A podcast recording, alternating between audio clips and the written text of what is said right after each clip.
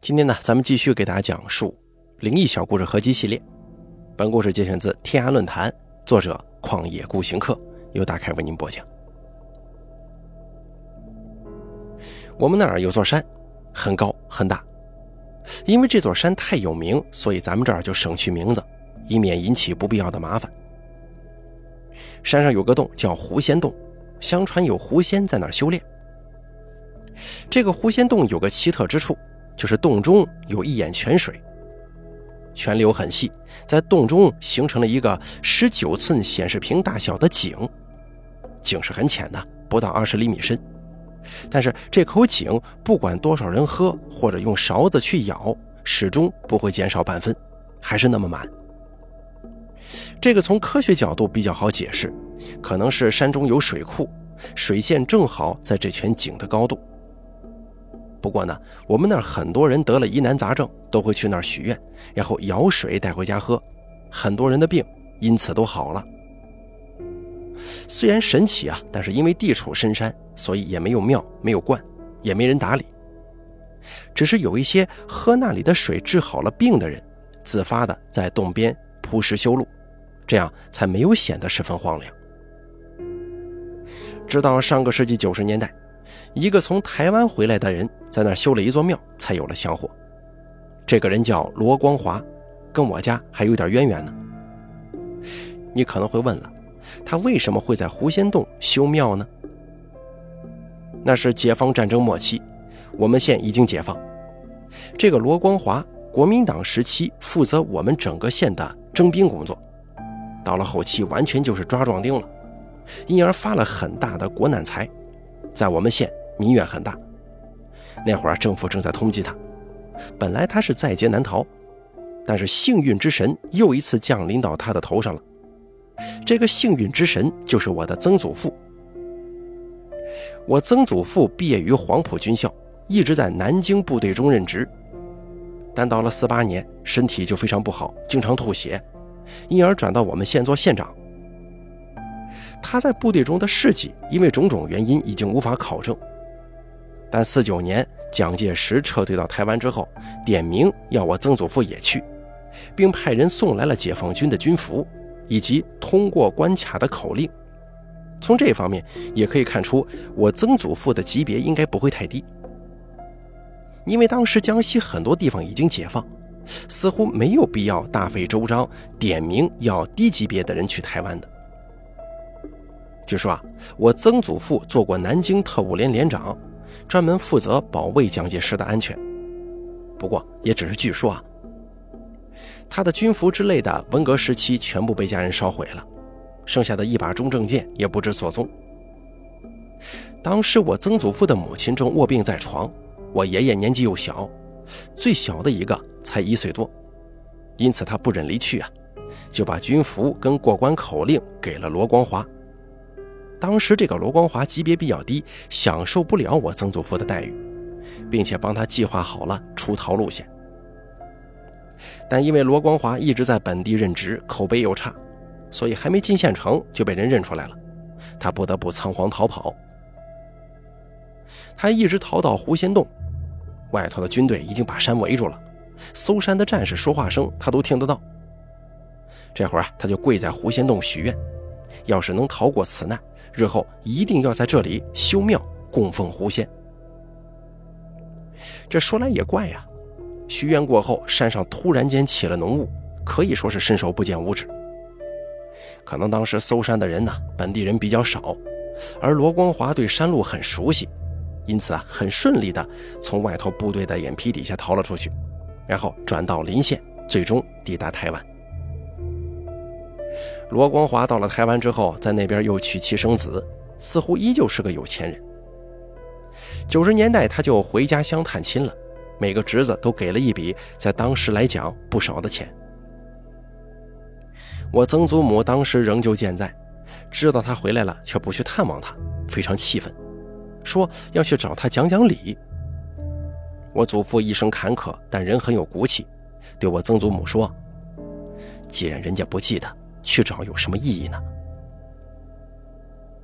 听过很多因果报应的故事，唯独这个让我感情有点复杂。也许狐仙并不在乎人世间的正义邪恶吧，人大概也是如此。当年满手罪恶的人，时过境迁之后，谁又会记得呢？再说下一个故事，在我们家那儿啊，虽说不上物华天宝，但也是山清水秀，绝对不是什么穷山恶水。不过纵观历史，却没出现什么治国安邦的人才。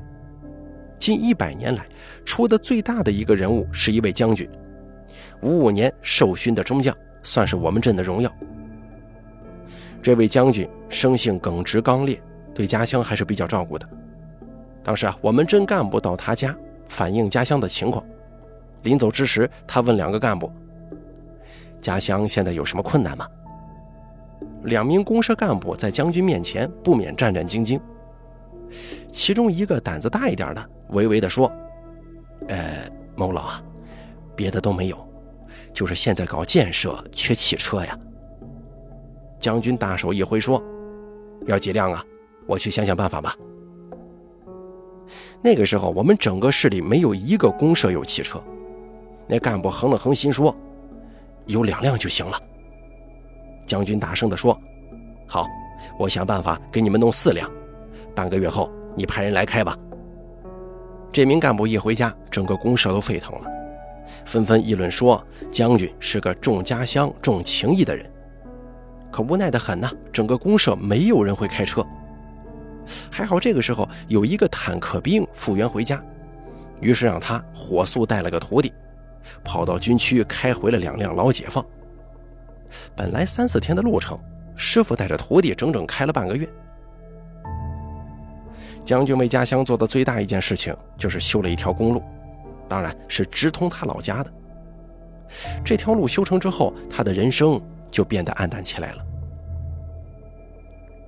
我们家乡属于丘陵地区，一般人家都是住在几座山包夹的小盆地之间，而将军家呢，却是实实在在的在山上。这山有多高呢？平常人从山脚爬到他家住的地方，要整整半天时间，而他家还只是住在半山腰而已。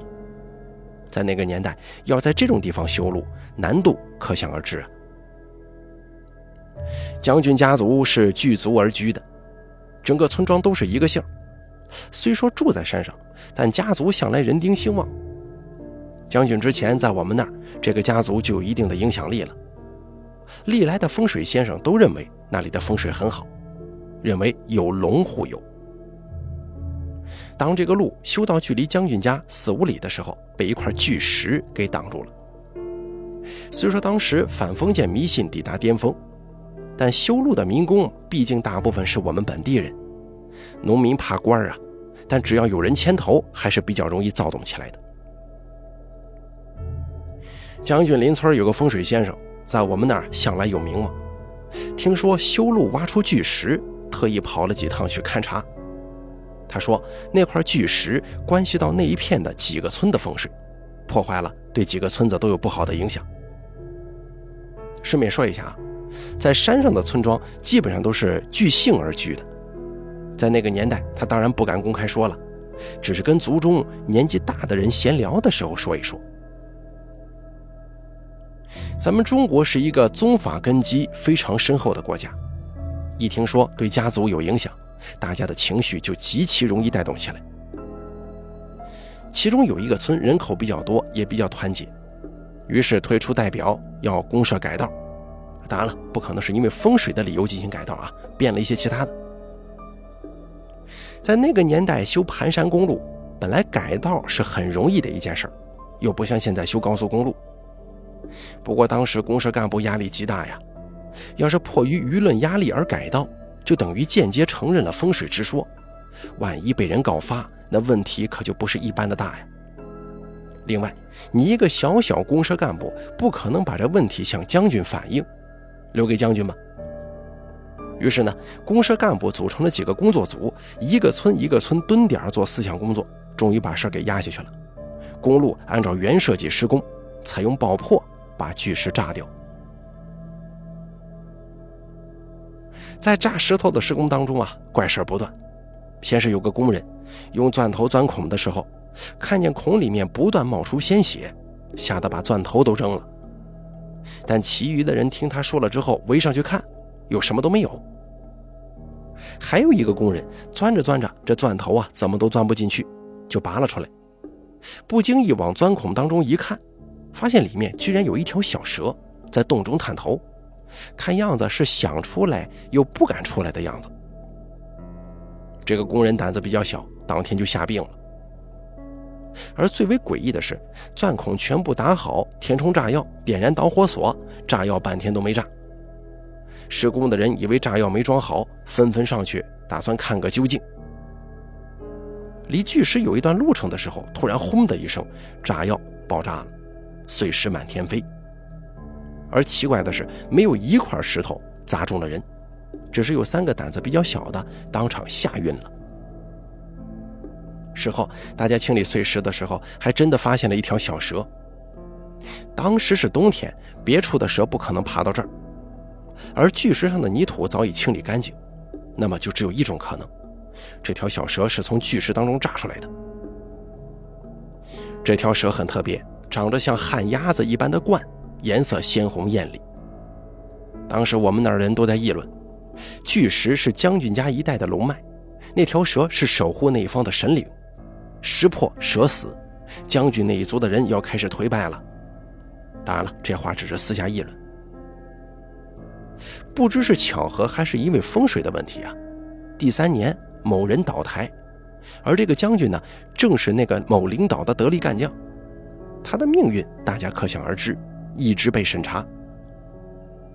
这名将军一直到晚年都没有被平反，在干休所拿着退休工资生活。据照顾他的侄子说，晚年将军性格依旧刚烈暴躁，一直不肯承认自己有错，跟儿女的关系也不好，可以说是在怨恨跟孤独当中离世的。将军能文能武，曾经地位显赫，最终黯淡离世，是形势是命运，已经没人能说得清了。既然说到命运啊，咱们就讲一个关于命运的故事，说一说我的曾祖父吧。前面我已经提到过了，我曾祖父黄埔军校毕业，曾经在南京国民政府任职，是我们家族的荣耀。据说曾祖父年少的时候并不出众，甚至有些木讷。他父亲是一位典型的小地主，一有钱了就买田买山，对孩子的教育并不重视。曾祖父十来岁的时候，有一次，他父亲叫他去巡山，恰巧有个人正在他家山林当中偷竹子。曾祖父上前就说：“你干什么呢？这是我家的。”那个人欺负曾祖父木讷，就耍横：“是你家的又怎么样？你这么蠢，你家的东西你能守得住吗？你父亲骨头里榨油，辛苦一世，还不是帮别人买山买田呢？”曾祖父听了之后也没反驳，只是跑回家对父亲说：“爹，我要出去读书。”曾祖父的父亲听了之后啊，大感奇怪，但这毕竟是好事儿他没让曾祖父读书，主要也是因为曾祖父的木讷，于是就把曾祖父送到他最好的朋友金先生那儿读私塾。当时啊，这个新学已经兴起了，但小地方没普及。私塾离曾祖父家有三十多里路，也就几间土屋建在一棵大樟树下。这棵樟树现今仍旧存在，得六七个男人才能合抱住。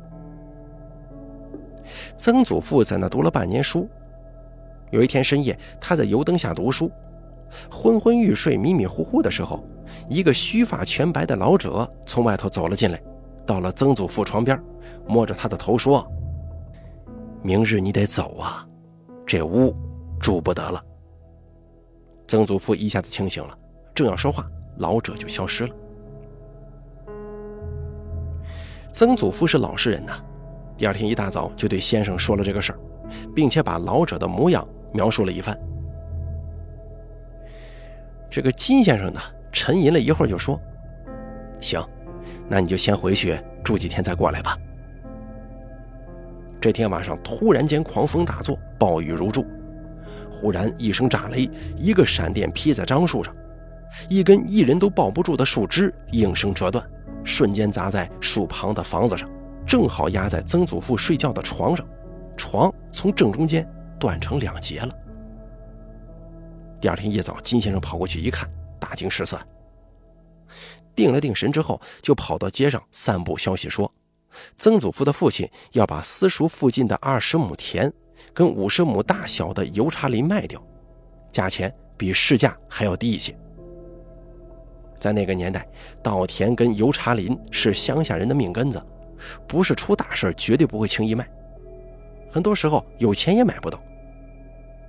一听有这么好的机会，有点钱的人家都很兴奋呢，跃跃欲试。金先生挑选了两个买主，把他们带到曾祖父家。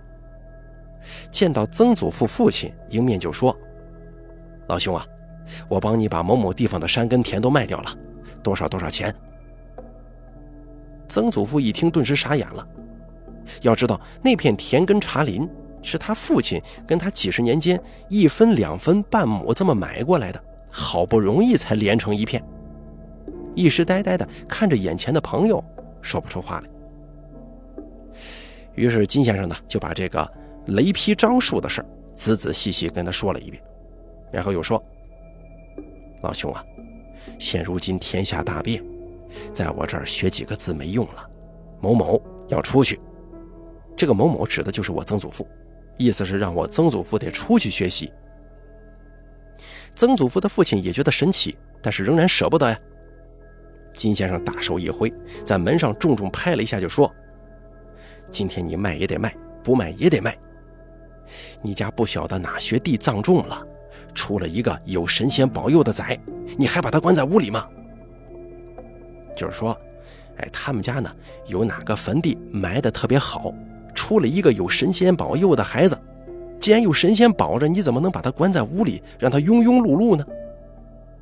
曾祖父的父亲是思来想去。咬牙把这些田地都卖了，凑钱让金先生送曾祖父到县城里念书。而至于曾祖父怎么考上的黄埔军校，咱就不得而知了。这件事啊，是我曾祖父当年的勤务兵讲的。这位勤务兵也是我的本家，在家无依无靠。曾祖父本想把他带出去，人生的高大，据说枪法也很好，八几年才去世。一直到现在啊。那棵樟树雷劈的痕迹仍旧很明显，当地上了年纪的人大多都知道这件事儿，可以跟那位勤务兵的说法互相印证。好了，咱们本期故事呢就说到这儿了，感谢您的收听。本故事节选自天涯论坛楼主旷野苦行客，由大凯为您播讲。